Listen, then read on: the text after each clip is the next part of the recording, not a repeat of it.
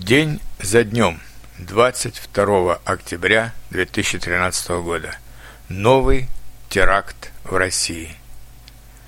Сообщили о новом теракте в Волгоградской области. Шахидка Смирница из Дагестана привела в действие взрывное устройство в автобусе, шесть человек погибло, около 20 человек ранено. Северный Кавказ по-прежнему является очагом напряженности для России – как когда-то была Северная Ирландия для Великобритании или страна Басков для Испании. Слава Богу, ситуация в Чечне более-менее стабилизировалась.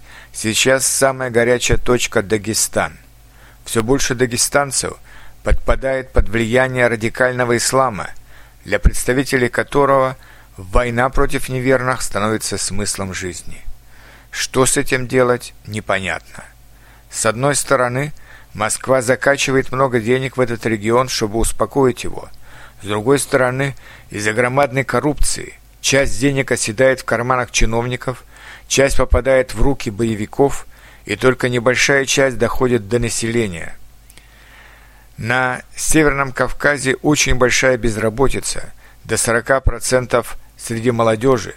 В то же время там традиционно очень большая рождаемость, а в результате безработных становится все больше – Многие кавказцы едут попытать счастья в центральную Россию, прежде всего в большие города, что вызывает озабоченность и напряженность у местного населения.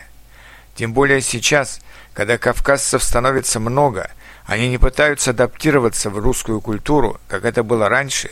Напротив, они пытаются установить закон гор, а значит права сильного и поддержка своих кланов и в той местности России, где они сейчас проживают. В результате вся Россия постепенно становится Большим Кавказом. Некоторые предлагают вообще уйти из Северного Кавказа. И пусть они живут как хотят. Но большинство считает, что это нисколько не решит ситуацию.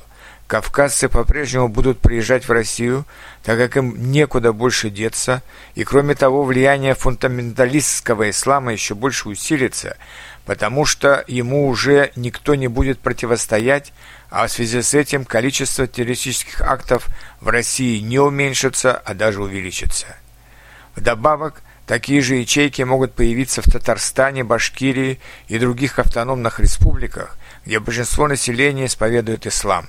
Значит, уходите оттуда. Много вопросов и мало ответов. Но надо жить, а значит, надо бороться против терроризма и в России, и во всем мире.